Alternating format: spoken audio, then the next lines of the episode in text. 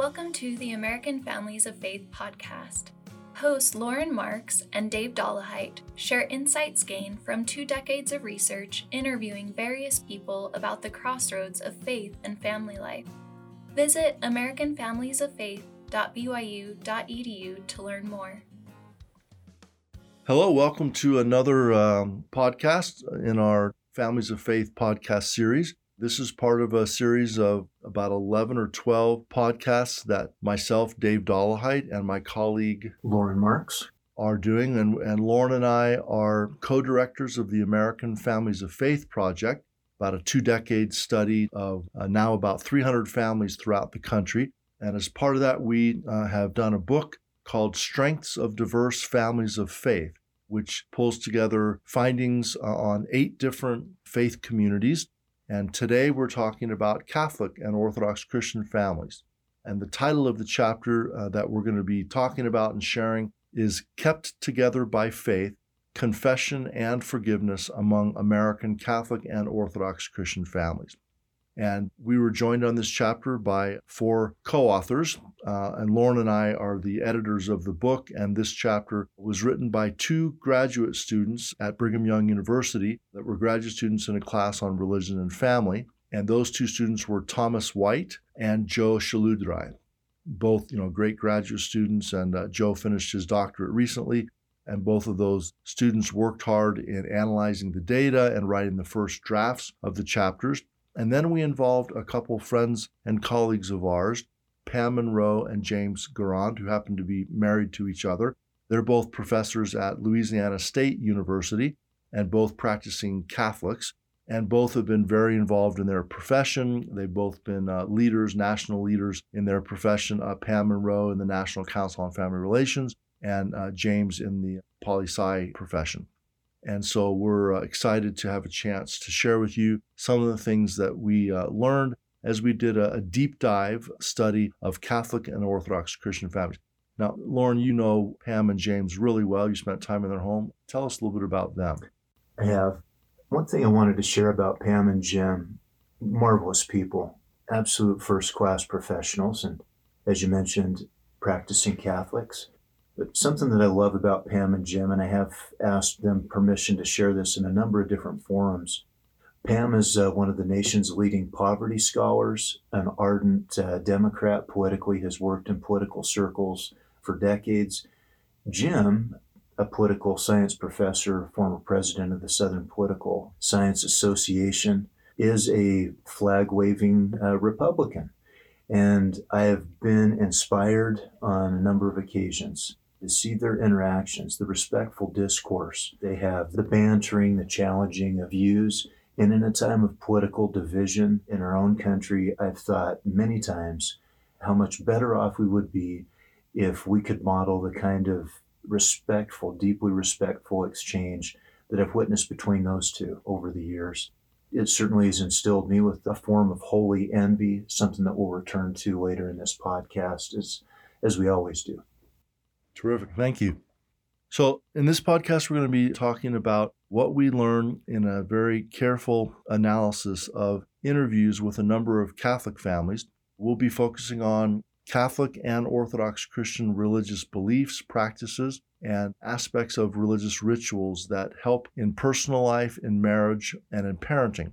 And uh, when we talk about Catholic families, of course, we're referring to Roman Catholic folks. And when we talk about Orthodox Christian families, we're referring to folks also known as Eastern Orthodox. And there are fewer, uh, many fewer Orthodox Christians in America than there are Roman Catholics. But these faiths have some important commonalities, even though they split apart in the Great Schism in the eleventh century. They are similar in how much they focus on Holy Communion or the Eucharist or the Divine Mysteries, how much they focus on the importance of confession to a priest as part of uh, religious practice. And so, and they're similar in a number of other ways. I was raised in the Episcopal Church, uh, an Anglican branch of the Christian faith, which is similar to both Catholicism and Orthodox Christianity in how liturgical the faith is, you know, very kind of high church. And, and so there's a lot of similarities in these faiths. And so we follow the practice uh, in many other studies, uh, many other surveys to kind of link together Catholic and Orthodox Christian folks. You know, the Catholic Church's influence in America has reportedly waned since the middle of the twentieth century, but the percentage of Catholics in the U S population has ranged from a high in the middle to upper twenties to a low in the, the low twenties in, in about twenty fifteen, depending on which survey you look at. One reason for this decline is that uh, only about fifty-nine percent of individuals raised Catholic currently classify themselves as Catholic. And this pattern of decline, however, it's set off a little bit by converts to Catholicism, as well as the increase in the U S immigrant population, especially Hispanic immigrants that represent an increased share of Catholics over the past decade or two. In spite of uh, a general waning influence, Catholic Church policies and practices are still influential, even salient, in some couples' marital and family life, including those we interviewed for this project. The Catholic Church's position on marriage and marriage requirements extends from the premise that marriage is uh, sacramental and holy, and that the marital union includes fulfilling prerequisites to baptism and giving free consent to the marriage. In addition, pre-Cana or other marriage preparation classes are, are usually required for sacramental marriage by the church. Dave, we've had two now retired colleagues, Tom Holman, Jeff Larson, who spent large portions of their careers doing marriage preparation, education, and instrument uh, development to try to strengthen marriages on the front end. And uh, I know you and I both have tremendous uh, respect for the efforts that the Catholic Church has put into these pre-Cana trainings to do the same thing for women and men moving into marriage, to give them the best chance of success on the front end. Scholars have conducted empirical research on Catholic couples who are actively involved in their faith, and that includes us.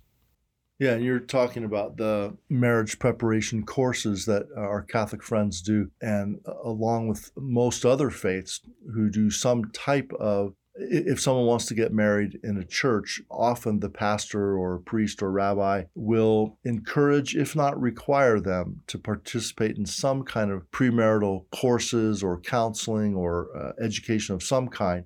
And the research is really clear, very, very um, high quality longitudinal research shows that, in fact, premarital education can make a real difference. It, it sort of benefits couples as they adjust, as all couples have to adjust to the challenges of a new marriage. Uh, those who participate in some kind of pre-marriage education actually have about a thirty percent benefit, which is big in the social sciences. So uh, I'm glad you mentioned that. Researchers who have looked at Catholic families have studied a number of kinds of issues, including how beliefs about sin and repentance and forgiveness and practices such as confession and reconciliation have actually helped couples and families in strengthening their relationships. Some studies have found that participants report that religious practices and their relationship to God uh, were very important to them in helping them to maintain uh, harmonious relationships within the family. You know, parents in these studies talk about that their beliefs and their practice give them a kind of foundation for meaning and for guidance and give a sort of a sacred purpose to help them in their parenting. And of course, parenting is a very challenging activity for all of us. Studies have looked at forgiveness and found that uh, you know, forgiveness makes a big difference in helping people heal and resolve their conflicts, and that practices such as confession can actually make a real difference in people's relationships and helping them to improve and to resolve serious conflicts. Catholicism does place a heavy emphasis on the relational nature and quality of the human expressions and practices of faith. In that sense, um, Catholic faith traditions are a little bit less oriented on merely private, personal, individual beliefs and practices that our Protestant uh, friends tend to emphasize more. And the Catholic community tends to emphasize the communal nature of a body of believers. Catholicism teaches that the family is what they call a domestic church and also what they call a communion of persons. And that emphasizes sort of the expressions, both the internal and the external expressions of faith, making a difference in that domestic church, in that communion of persons that make up a marriage or a family. And so family members are, in the Catholic faith, encouraged to not just live for themselves and not just see themselves as merely an individual, but to see themselves as part of a larger community, the Catholic Church in general, the world in general, as well as that little small community called the domestic church. Catholicism does emphasize the interwoven nature of family and society as well. Parents and spouses are charged with creating a home where tenderness, forgiveness, and respect are taught as part of daily life, and where members acknowledge communal responsibilities to all persons in society, not just fellow congregants. While forgiveness clearly is not a concept unique to Catholicism, it does carry additional or unique connotations for Catholic and Orthodox families. Most faith traditions include the notion of admitting or confessing one's misdeeds to God or a higher power, and these traditions may also include the requirement of making things right with another person whom one has harmed or mistreated in some way. But in Catholicism, the concept is broadened to include formal priestly confession and forgiveness as a communal act and as a step towards restoration within the family as well as the larger community. There may be no other faith that systematizes forgiveness and repentance in quite the same way. Catholicism acknowledges a reciprocal responsibility for family members to create holiness in one another by being generous and tireless in forgiving one another. These are statements paraphrased from official documents from the Catholic Church. A signature element of Catholicism is readily identified by persons with basic knowledge of the faith tradition, and that would be confession and the confessional.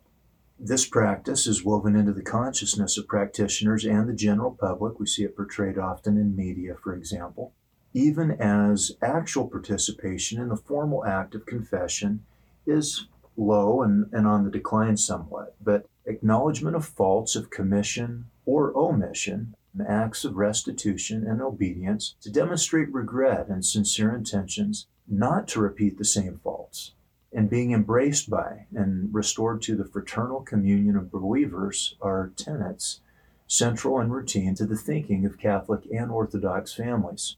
Finally, in these traditions, there's an emphasis on this process as both private and internal, but also as an external expression of remorse and, and restoration, we might say sincerity.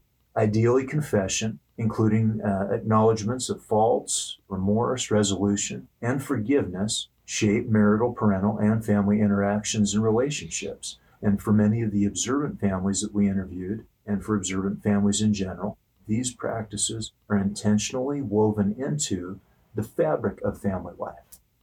So you've been talking about kind of the unique emphasis that our Catholic friends place on confession, even though it's not practiced as much as it once was, and is probably as much as many Catholic leaders would like it to be.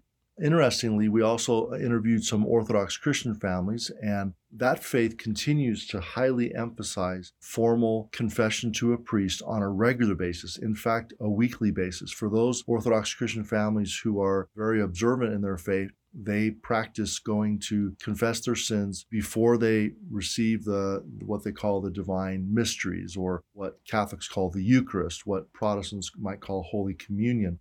That practice is an important part of their devotion. It's similar uh, to what Catholics used to practice. Uh, Orthodox Christians have kind of continued that emphasis while it's decreased quite extensively in the Catholic faith.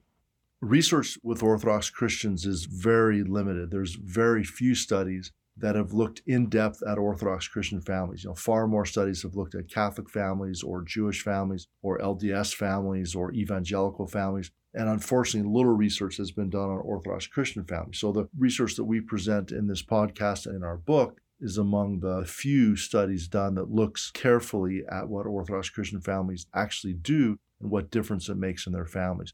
As I've said, Orthodox Christians very much emphasize forgiveness, reconciliation, institutionalized opportunities for forgiveness, that is, speaking to a priest in private and confessing, and seeking forgiveness from others, as well as self-forgiveness. These elements, along with uh, their deep theology about forgiveness and reconciliation, makes a real difference in the lives of Orthodox Christians who are practicing. A study done by uh, Rusu and colleagues uh, among Romanian Orthodox Christian couples found that supportive dyadic coping mediated the relationship between sanctification of marriage, marital satisfaction, and well-being. Those are all kind of fancy social science words to say that couples who focused on their faith felt a sense of holiness and a sense of improvement in their relationships. In this present study, we will qualitatively explore some of these same types of issues that a couple of other studies have looked at, and we'll go into more detail as well. So namely, we emphasize how and why religious beliefs and practices and communities seem to yield benefits in personal life, in marriage, and in parenting among our sample of highly religious Catholic and Orthodox Christian families. In terms of how we went about gathering the, the data for this particular study, we conducted in-depth interviews of about two to two and a half hours each in the homes of twenty-one Catholic and Orthodox Christian families, a total of forty-seven individuals. In the families that Dave interviewed, he interviewed youth children as well. Uh, those families hailed from four different regions of the country, uh, the Pacific, Deep South, Mid-Atlantic, Northeast, so from diverse uh, regions. The wives and husbands had been married an average of about twenty years and had an average of three children.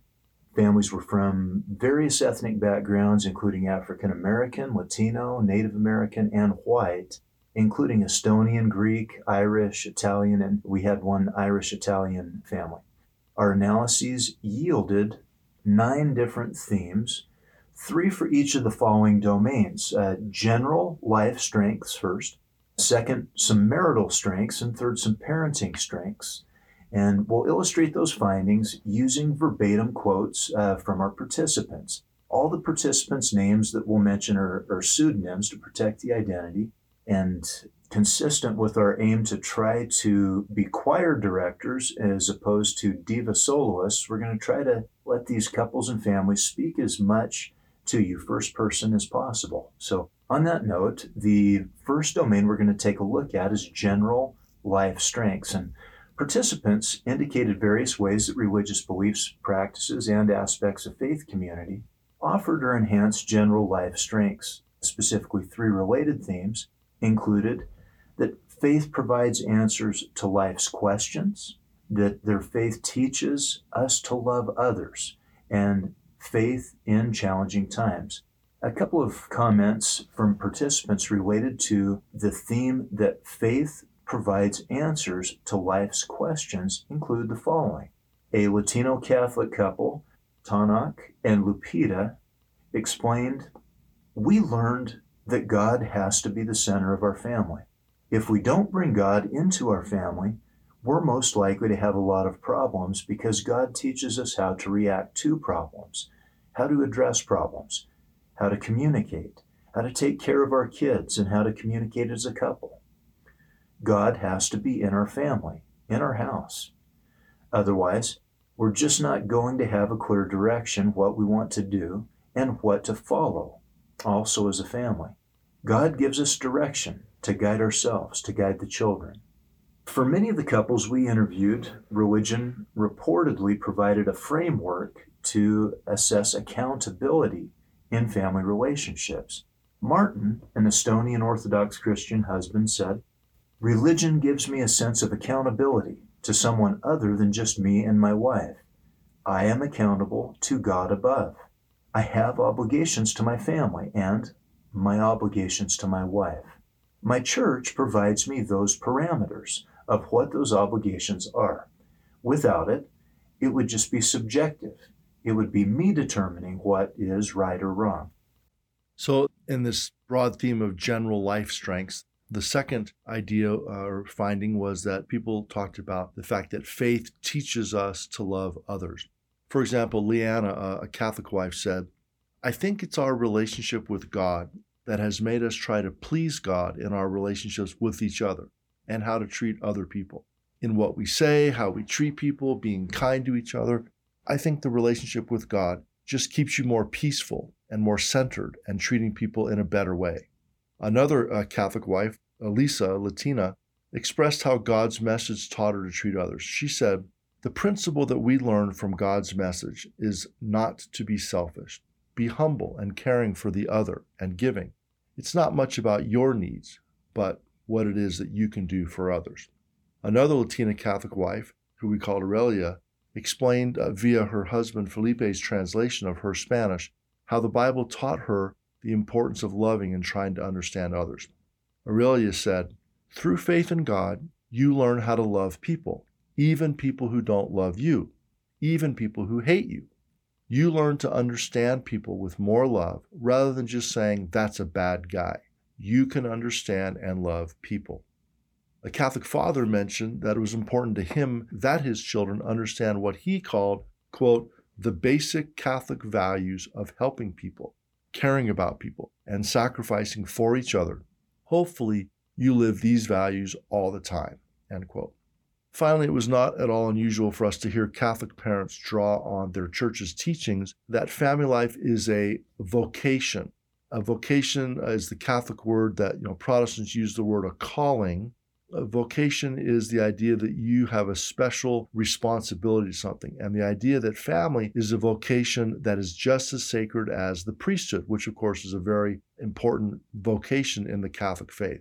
One mother mentioned the challenge of striking a balance between service to the church and not, quote, forgetting what God wants you to do in your vocation with your family, end quote. Another theme that recurred was the importance of faith in challenging times. Uh, several participants mentioned how not only religion generally, but, quote, God himself, end quote, provided peace even during challenging times. Anthony, a Latino Catholic husband, said, God is there. And if my family understands this and knows that God is there and that no matter what they do, God will still be there, that if they take one step towards him, he'll take three steps towards you, that you are never alone. If we remember these things, then no matter what happens, it will work out for you. A Black Catholic wife named Erica shared a harmonizing belief when she said, you're going to have trials and troubles. You have to work at it. But there's also that underlying belief that the Lord doesn't give you any more than you can handle. And as long as you know that the Lord doesn't give you any more than you can handle, then you can handle the situation. An Italian-American Catholic wife named Angela spoke of peace and consolation she received through what she called the presence of God. She said, I would say that I feel consoled, consoled by knowing the presence of God, God's presence in my life. I'm not alone. As bad as I sometimes feel that I am as a mother or as a wife, I still feel like God's presence is constant and steady, and that God always loves me, and that's consoling for me. You're going to shift gears uh, away from just kind of general benefits that religion brought to Catholic and Orthodox families. Now to focus in on marital strengths. Uh, we identified three themes in this domain of marital strengths, ways that religious faith made a difference and strengthened and enriched couples' relationships. The first one is that religion promotes marital unity. The second, that prayer helps people to avoid or resolve conflict. And the third, that faith encourages forgiveness. So in that first theme, that religion promotes marital unity, a Catholic wife named Karen said, God is present in our marriage and keeps us together when you want to walk away. It helps bind you together. Uh, an Orthodox Christian wife, uh, we called Cindy, explained how multiple aspects of her religion, including specific prayers and counsel from her spiritual father, that is her priest, made a difference in her life. She said, we pray for our marriage. I have specific prayers for our Orthodox marriage. My spiritual father helps me with the marriage. It is part of our faith. Also, the first and foremost commandment is to love God and then to love your neighbor as yourself. My husband is my closest neighbor. Another marital strength that recurred in the interviews was that faith helps in resolving marital conflict. Several couples reported that prayer helped them to avoid or to resolve conflict in their marital lives. One example came from a Greek Orthodox wife we'll call Anne. She said, when it's getting to be bedtime and we want to say prayers, it's pretty hard to stand in front of the icon corner and say prayers together and keep being mad at each other. I don't really remember having gone to bed mad at each other after saying prayers. In many Orthodox homes, they will have a sacred and set-apart corner with religious icons and artifacts that are meaningful to the family, designated for prayer area. An Italian Catholic wife named Angela explained the importance of forgiveness in marital conflict when she said, "In times when we have conflict about anything, we can say, let's just stop." That ability to come together in prayer and ask for each other's forgiveness and God's forgiveness, and the discernment and the direction, is something that helps us. I don't know how people can get through without having that. Another participant summed up this uh, this discussion on resolving marital conflict by saying, quote, "Because of the faith that we are in, we are going to be kind, understanding, compassionate, because that's what we're supposed to be doing. That's what we're taught from our faith," end quote. So the third and final theme under uh, the header of marital strengths is that faith encourages forgiveness. Couples reported that their faith encouraged them to forgive their spouse. One concrete motivation is that, especially for Orthodox Christians, that they were not permitted to participate in certain holy practices, such as receiving the bread and wine, the divine mysteries, unless they had a heart free of resentment and had forgiven their spouse. For example, Cindy, an Orthodox Christian wife, said, "In order for us to receive the divine mysteries, the holy mysteries of communion, the blood and body of Christ, we cannot be angry with each other. We can't be carrying a grudge. We are not allowed to approach the chalice if we're mad at each other. So we ask for forgiveness before we go to communion." Her husband, uh, Neil, added, "We go to church in the car every Sunday. We individually, each member, ask every other member of the family for forgiveness. There are some weeks when I want to turn around and say, no, not this week, sorry, no, not after what you did this week. But failure to forgive is not an option." A Latino couple also discussed uh, forgiving in relation to their religious practices.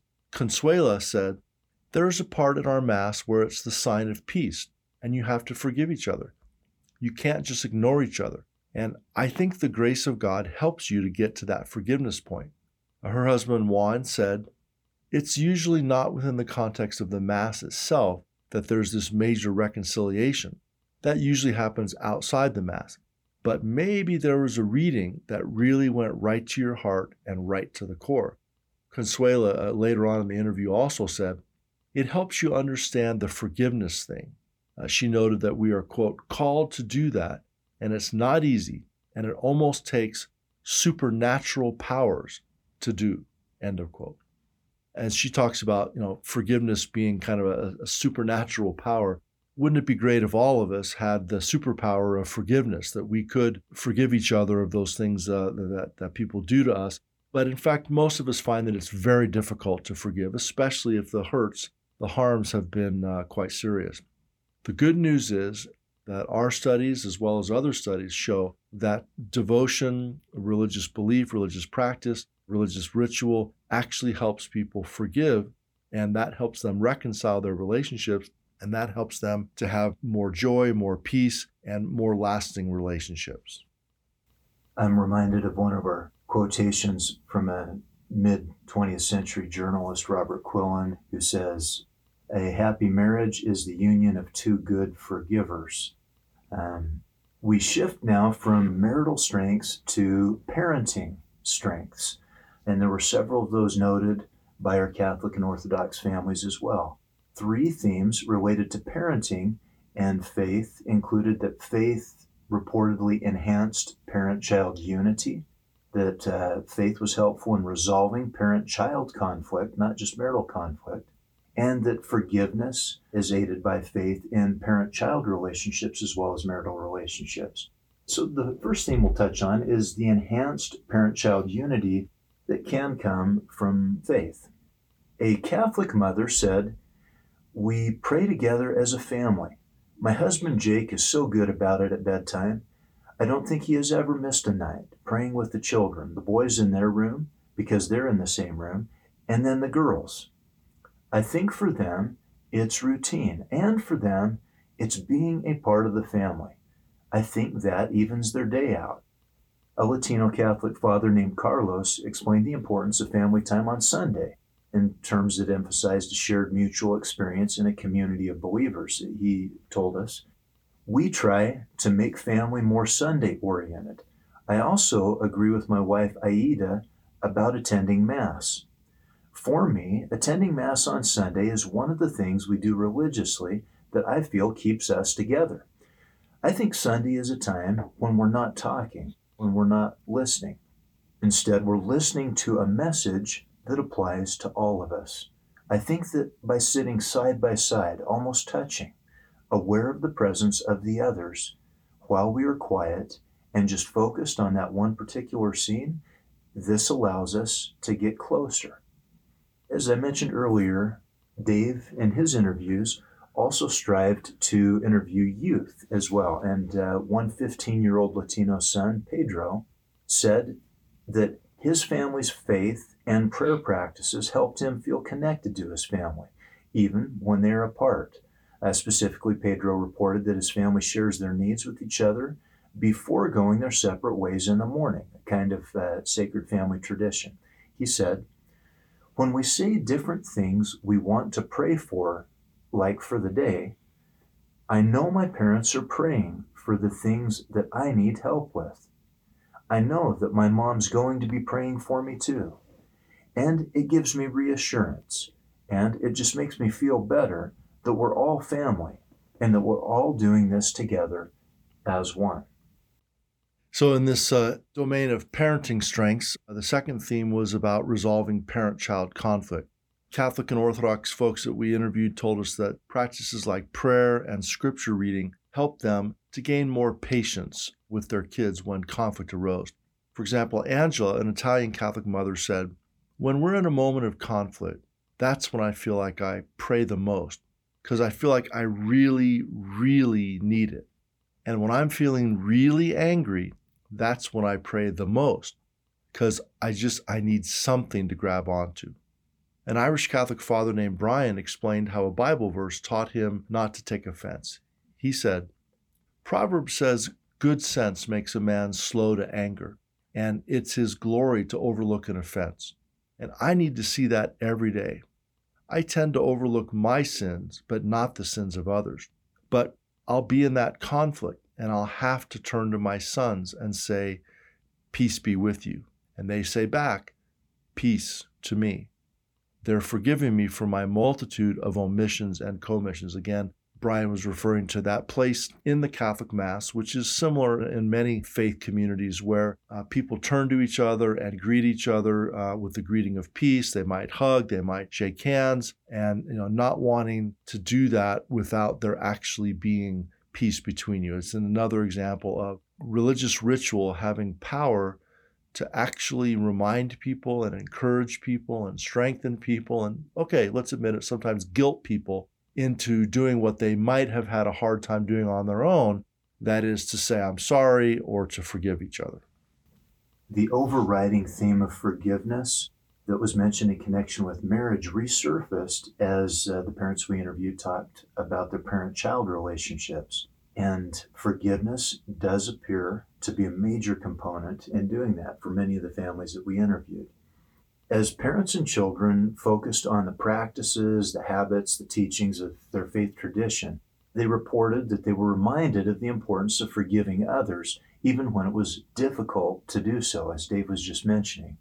One Orthodox Christian mother said, "We have to forgive each other, and we always ask for forgiveness." Angela, a Catholic mother quoted earlier, said that prayer got her through the times she was most angry with her children. She went on to confess that she sometimes pleaded with God in this way, saying, "Restrain me. I want to hit someone right now." And it's very real. It's not just like I'm reciting some poem or something.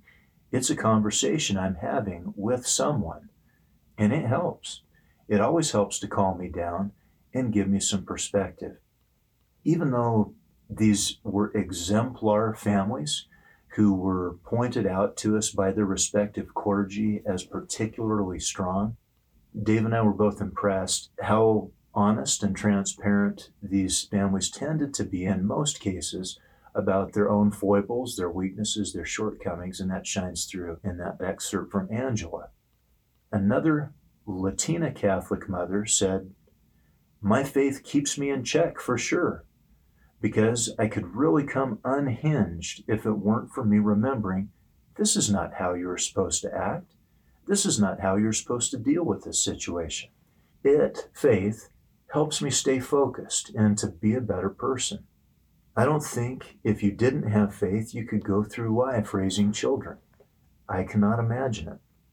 Similarly, a parent of adolescents uh, noted that conflict is inevitable, but added that, quote, to help avoid or reduce conflict, we use unceasing prayer, frequent forgiveness, and confession. Kids and parents together, talking about what we did wrong. Praying constantly makes you think before you speak. We do forgiveness and confession every week. All those things, you, you put it all together, and I think that is what makes the package in keeping God central. Patrick, an Irish-Italian Catholic teenage son, explained how faith has encouraged him to forgive. He told us, it makes us love each other more, I guess. If we weren't religious like we are, the little things that get us mad would really echo or become blown out of proportion a lot more. Even with our faith, we argue sometimes, but then the next morning, we'll just forget about it and know we all love each other. And it makes it so that we just have a kind of an understanding. We'll forgive each other no matter what.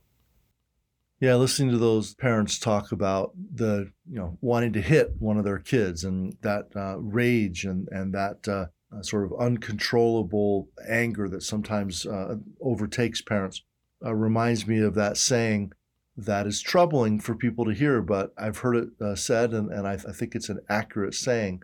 And the saying is that people who are not parents are really surprised at how much child abuse there is in the world, whereas people who are parents are surprised that there's not a lot more child abuse than there actually is. And it's one of those things where, you know, it's easy to have an ideal and sort of hypothetically say, you know, I will never yell at my kids and I will certainly never hit my kids. And that's a very good ideal to have. It's a very good commitment to make. But the realities of day in, day out family life, the grinding, the the the offenses that come, the ways that kids uh, learn how to push their parents' buttons and so forth, um, make it so that, sadly, tragically, violence of parents upon children is not a rare thing. And the research shows, uh, lots of studies have shown, that more religious parents tend to have lower levels of child abuse. And that's a really profound finding. And what our research has tried to do is to help understand why it is the case that so many studies have shown that religious parents are less likely to abuse their kids. And what we try to do is to get into the kind of the processes and the, and the meanings and, you know, the reasons why that is the case. And our studies, you know, those that we've interviewed have helped us to understand some of those reasons. Our findings suggest that Catholic and Orthodox Christian parents and their children were encouraged to forgive each other and to be reconciled with each other and with their community of believers by participating in Mass and communion-related rituals, such as confession. Our study demonstrated that for many Catholic and Orthodox Christian families, their religious faith was a source of comfort for them as they sought personal growth and as they sought to interact with both family members as well as others in their society. And both Catholic and Orthodox Christian families reported that strengths in their personal life and in their marriage and family relationships were brought to them as they tried to remember God, tried to remember what God asked them to do, to love and to forgive and to be patient, and as they participated in sacred religious ritual that reminded them and helped them to be stronger in their parent-child relationship and stronger in their marital relationship. And so we conclude interviewing these twenty-one Catholic and Orthodox Christians. And again and again, we're told reportedly that at the core of the transformative influence of faith in their family life is the concept and act of forgiveness. All Christians are admonished in the Lord's Prayer to, quote, forgive us our trespasses as we forgive those who trespass against us, end quote. And uh, an emphasis on forgiveness is certainly not limited to Catholics and Orthodox Christians, but these words do seem to have special meaning in these faith traditions that incorporate formal procedures for seeking forgiveness and asking for forgiveness, by granting sacramental status to confession. Catholics and Orthodox Christians are socialized into thinking about forgiveness, both in seeking forgiveness for their own transgressions and, and also in granting forgiveness for the transgressions of others. Uh, we've noted elsewhere that repentance and forgiveness seem to be two sides of the same coin.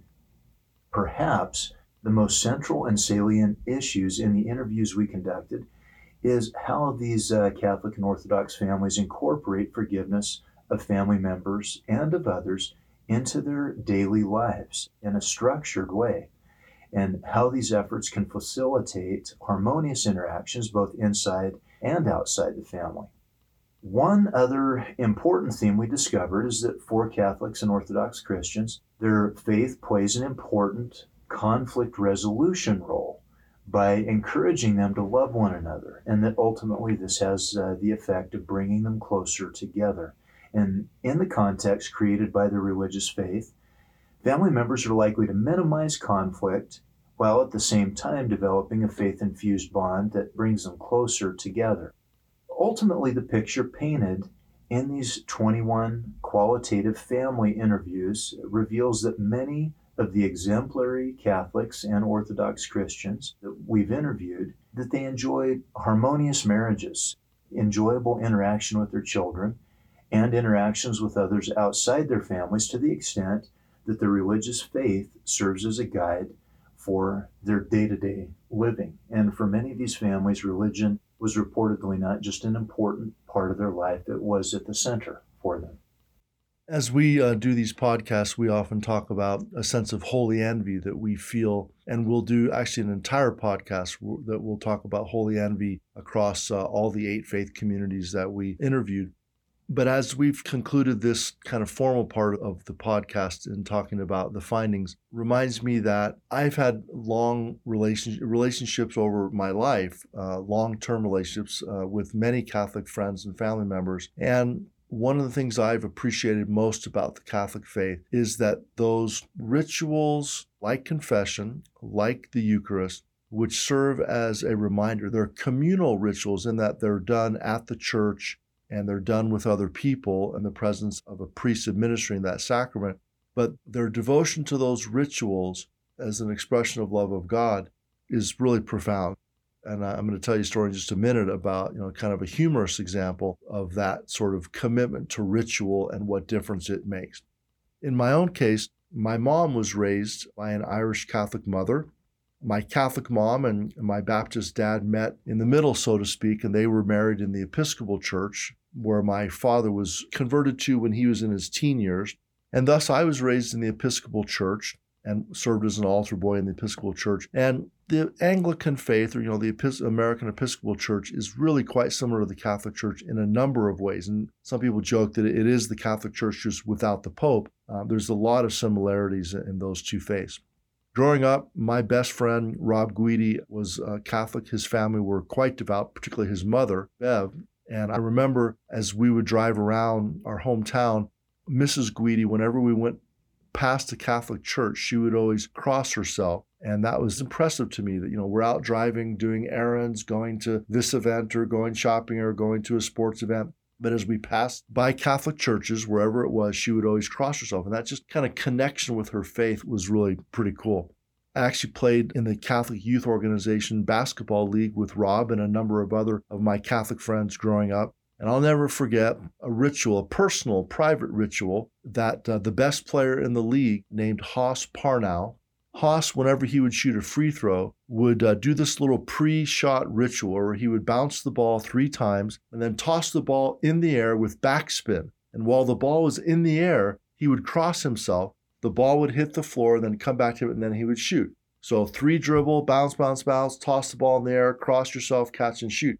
I don't think he ever missed a free throw. I'm sure he did. But to me, that uh, ritual was was powerful because he he seemed to make almost all of his free throws. I actually was invited to speak uh, a number of years ago at a conference about um, natural family planning, the, the Catholic practice of birth control. And I told that story as a way to just kind of, you know, connect with uh, with those I was speaking to, which were quite a few priests and nuns, as well as a lot of Catholic lay people who taught in the natural family planning classes. Anyway, after my talk, a nun came up to me and told me that Haas Parnow was in her parish and that Haas was more Catholic than the Pope, which is a common phrase that I've heard a number of Catholics say about fellow Catholics, usually in, in a complimentary way, sometimes, uh, you know, just kind of teasing them for being maybe a little too Catholic, sometimes is what they mean. Which may explain his one hundred percent free throw percentage. Exactly. If you're more Catholic than the Pope, then you ought to make all your free throws. That's right. Yeah.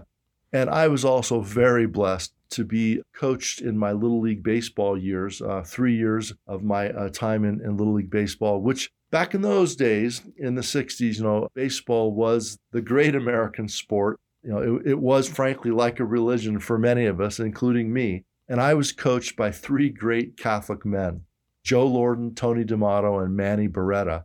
And they were unbelievable men. They were all cops in San Francisco. They were all amazing coaches, and they were all devout Catholics. And they they had a real powerful influence on my uh, my early life. In terms of Orthodox Christian, uh, the Orthodox Christian faith, like a lot of Americans, I didn't know very much at all about the Orthodox Christian faith. In fact, the, the joke is that, like many Americans, all I really knew about Orthodox Christianity was what I learned from watching the movie My Big Fat Greek Wedding, in which the Orthodox Christian faith plays an important role. But as part of my interviews during a, a summer in two thousand four, when I was kind of back in the area that I grew up in, I interviewed two Orthodox Christian priests, Father Constantine Estanthiou of the Nativity of Christ Greek Orthodox Church in Novato, and Father Stefan Mehalik of Saint Nicholas Orthodox Church in San Anselmo. And I just loved meeting with these uh, these two great priests, and then they referred me to some wonderful families in their communities uh, that I was invited to contact to interview. I interviewed three Orthodox Christian families uh, in these two faith communities, and just really, really enjoyed those interviews. I need to tell you about a couple things. Uh, one is my very first interview. When I interviewed uh, Father Mehalik, Father Stefan, we got going and I asked a bunch of questions and he gave answers. And I was surprised, visibly surprised, how frequently his answers to questions about what Orthodox Christianity believed was quite similar to what my own faith, the Church of Jesus Christ of Latter-day Saints, believed. And so several times as he would uh, answer a question, I would say, oh, that's really similar to what my faith believes. And this happened four or five times. And on the, the last time, he said to me, now, What what church do you belong to again? And I said, the Church of Jesus Christ of Latter-day Saints. And he said, the Church of Jesus Christ of Latter-day Saints. I said, and where's that church come from? And I told him a little bit about it. He said it was a restoration of early Christianity. And then he said, the Church of Jesus Christ of Latter-day Saints. Huh. Well, Doctor Dollahite, you could say that I belong to the Church of Jesus Christ of Early Day Saints, and we're still here. So we don't really need your restoration thing of your Latter-day Saint church, because because we're still here. So you ought to come on and join my church. It was delightful. It was wonderful. He had a nice twinkle in his eye when he said that. And sure enough, what I came to learn was Uh, there were so many wonderfully deep similarities between the Orthodox Christian faith and the Church of Jesus Christ of Latter-day Saints that I have come to really, really love and honor and respect and have great holy envy for much of that faith. Another uh, fun interaction with Father Stefan is I purchased an icon of Jesus, the Christ Pantocrator uh, icon, in the little bookstore that was there associated with Saint Nicholas. And I was invited to have lunch with uh, members of the of the congregation. So I was sitting at the table enjoying a nice conversation with members of the church that I had just attended the service with. And I had the icon sitting on the table. And Father Stefan came by and he said, oh, Dave, you've purchased one of our icons. How nice. I- I'm glad you did that. And I said, yes, I, I really enjoy this. And he said, would you like me to bless it for you? And I said, oh, well, sure, that, that would be great. He then said, come on with me into the church. So we went in together into the church, and he put the icon, uh, which is a, a, a painting of Christ on a piece of wood, about a four by six piece of wood, and he set it on kind of a podium, and he proceeded to say a number of prayers and blessings. He used holy water, and it was really wonderful to me that he was willing to take his time in the midst of, you know, his all of his duties and, and all the people that he has to minister to, that he took time to bless an icon for someone that was not a member of his faith.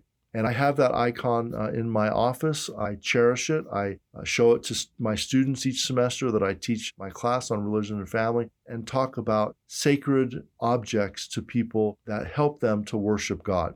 I loved attending a number of services with Orthodox Christian friends.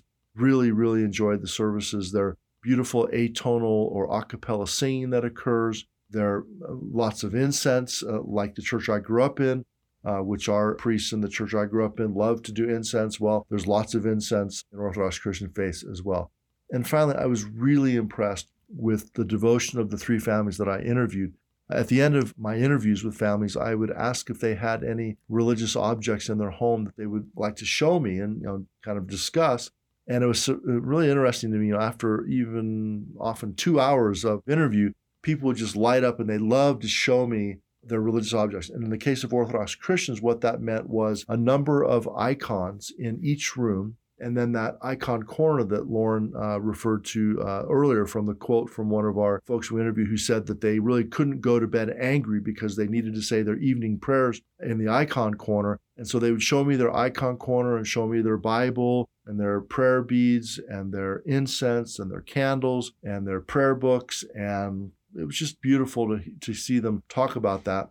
And in the interviews, one family mentioned that on the way to church each morning, as they're driving in the car, they go around and individually ask for forgiveness from each other. The two other families I interviewed also had s- sort of similar weekly rituals about asking for forgiveness from each other. One family talked about how on Sunday morning, before they would go out and get in the car, they would sit in their living room and go around and ask each other for forgiveness. Another family talked about how they did a ritual each Saturday evening at dinner. They would go around the table and ask each other for forgiveness. And I really have a sense of holy envy for people who take their faith seriously enough to live it in a way that allows them, in this case, to ask for forgiveness on a regular basis so that it's an easy, natural, normal part of their life. And that allows there to be that sweet forgiveness happening on a regular basis, rather than the tendency that unfortunately some families have to let offenses kind of build up and to just hold grudges and to get more and more uh, angry and upset and or distant with each other. It's a wonderful thing to watch uh, and to hear about families whose faith allows them to strengthen their relationships in ways that really make a difference for them. Dave, in terms of Orthodox Christianity, as you mentioned, it's a very small minority. And for me, I grew up in a community in Oregon that did not have an Orthodox Christian community. And my first real contact, I think, with that faith and families within that faith was via the interviews that you conducted, and also being a part of your Families and World Religions classes and getting to learn. That's been a delight. But in terms of Catholicism, I have tremendous personal fondness, and it's been tough for me to think back on of all the available positive touches I have had from dear Catholic friends over the years, which might be shared with our listeners. For me, I think one of my earliest memories was when the Catholic Church in my small town of Brookings, Oregon, opened their faith for our baccalaureate ceremony, kind of a spiritual corollary to the graduation ceremony, and they welcomed members of the graduating class there for more spiritual ceremony, and I enjoyed that and still remember that in many ways more fondly than the graduation itself. I have already mentioned to you my dear, dear friends Pam Monroe and Jim Garand, who co-authored this article with us. I can't even go into the kindness that they have shown both me and my family as close friends during the thirteen years that we lived at L S U. And before and after we came there, as well as many listeners are aware that arguably the French Catholic center, cultural center of America is New Orleans. And there's a heavily Catholic influence in South Louisiana. And many of the students that I became attached to over the years uh, during my thirteen years at L S U were not just nominally Catholic, but practicing Catholic.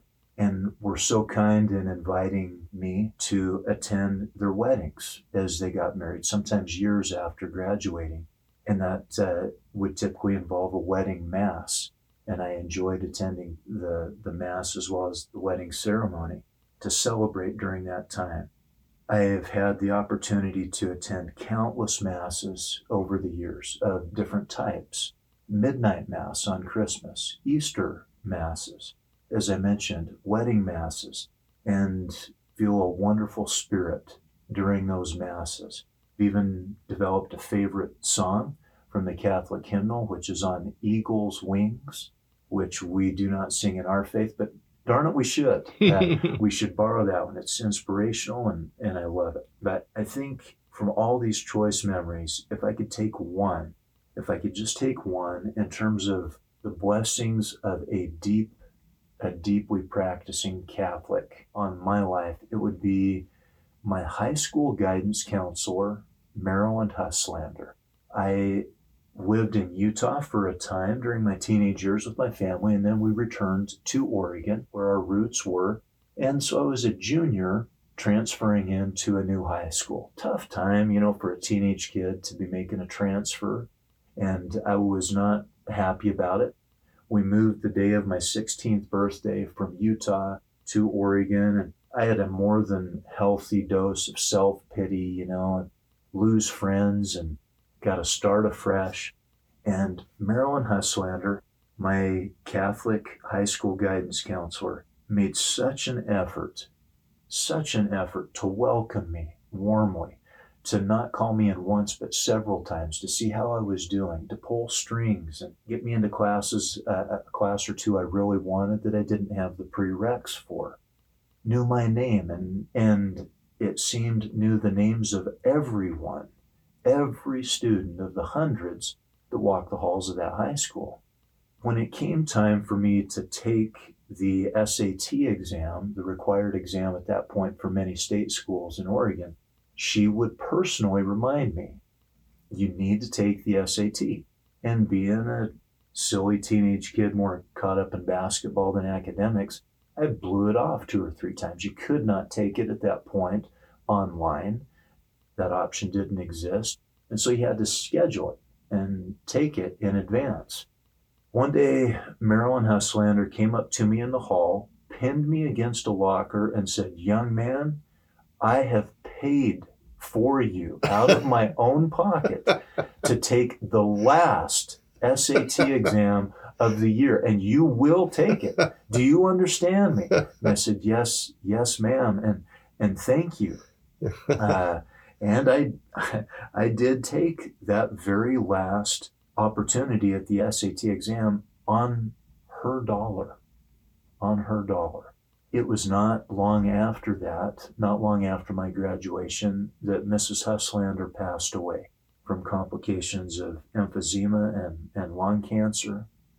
And I attended her funeral and her funeral mass at uh, the Catholic Church about thirty miles away. And I was surprised during that mass how many high school students I saw there who I knew were not Catholic. And in my late adolescent heart, there welled up this thought, yeah, but I was her favorite. Look at everything that she did for me. She paid for my S A T. She pulled me into her office half a dozen times, not just once. I was her favorite. And it seemed to me that I could hear a spiritual voice say, and Lauren, every other kid here feels exactly the same way. And that was the magic of that beautiful, marvelous Catholic woman, without whom I'm reminded, not only would I likely not be a college professor today, I may not even have made it to college. So to that dear woman, who to this day is my own Catholic saint, Saint Marilyn, I say, peace be unto you. Well, uh, you've, I really am glad you shared that very deeply touching story. And, and you've reminded me of my dear Catholic saint, Saint Beverly Guidi. Uh, and so I, I can't help but tell a personal experience with Missus Guidi. I could tell you lots of stories of her taking care of me like a second mother. My mom worked full-time. Missus Guidi was a stay-at-home mom, and she took me into her home, fed me, I don't know how many hundreds, probably thousands of meals, and watched out for me, and was just an incredible, literally a second mother for me. And she was a, a feisty, fierce woman. She was about four foot ten, and she was so devoted to her son, Rob, my best friend, that she uh, worked as the yard lady at the elementary school. And I remember watching her so many times going up and breaking up fights between big sixth grade boys that were actually hitting each other. And she'd run and get in the middle of them and push them apart. Wow. She was fearless. I mean, she, she was fierce in her devotion to kids, uh, especially her son, but to all kids. And she drove, I can't tell you how many C Y O basketball games I drove in the Guidi's uh, big, huge Buick, you know, one of those big boat Buicks from the old roadmaster. The old roadmaster, yeah, the big ones. And uh, anyway, so I went back to visit Missus Guidi whenever I would go back to my hometown. Whenever, whenever my family would go, I would take my wife and then each of my children to go a little pilgrimage to see Missus Guidi, and I would rave about Missus Guidi. And we would all in the family Astro van, you know, big white van with nine Mormons driving by with, you know, my wife and I and our seven kids. And whenever we drove by Saint Rita's Church, we would all cross ourselves. I taught my kids how to cross themselves so that they could uh, could honor Missus Guidi that way. Well, maybe ten years ago, I was uh, speaking at a conference and I didn't have my family with me. Uh, it was a conference in San Francisco. And I made the drive over the bridge and you know, through uh, Marin County to go see uh, Missus Guidi. And there she, for about an hour, uh, she told me her husband, uh, Al, had died. And she told me all about uh, her son, Rob, sorry, her, her, her other son, Jeff, uh, Rob's older brother, who had almost died of a heart attack. And while he was in the hospital in very, very bad shape, literally uh, dangling on the precipice of life, she prayed to the Virgin Mary and asked the Virgin Mary to save her son, and her son was saved. That had been maybe ten years, maybe twenty years before. Uh, no, it was only about ten years before. And in the hour that we were talking, she must have said the Blessed Virgin a hundred times. Everything was about the Blessed Virgin because the Blessed Virgin had saved her son. Sure. And so her devotion to Mary was tremendous. Later that evening, I had lunch at a Chinese restaurant with Rob. Sorry, had dinner at a Chinese restaurant with Rob. And I told Rob about my visiting, you know, his mom and her telling me the story. And I said something like, boy, she really is devoted to the Virgin Mary. And Rob said, oh my. And he said, she's just become crazy devoted to the Virgin Mary because of her belief that that's what saved her son's life. And so she's one of my great heroes, Saint Beverly Guidi of Fairfax. So this ends our podcast of Orthodox Christian and uh, Roman Catholic families. And we hope that you'll uh, listen to some of our other podcasts where we talk about Jewish families, Muslim families, evangelical Christian families, uh, Asian Christian families, and, and so on. Doctors Dave Dollahite and Lauren Marks are both professors in the School of Family Life at Brigham Young University. The American Families of Faith project shares research-based ideas about ways of making faith come alive in marriage and family life.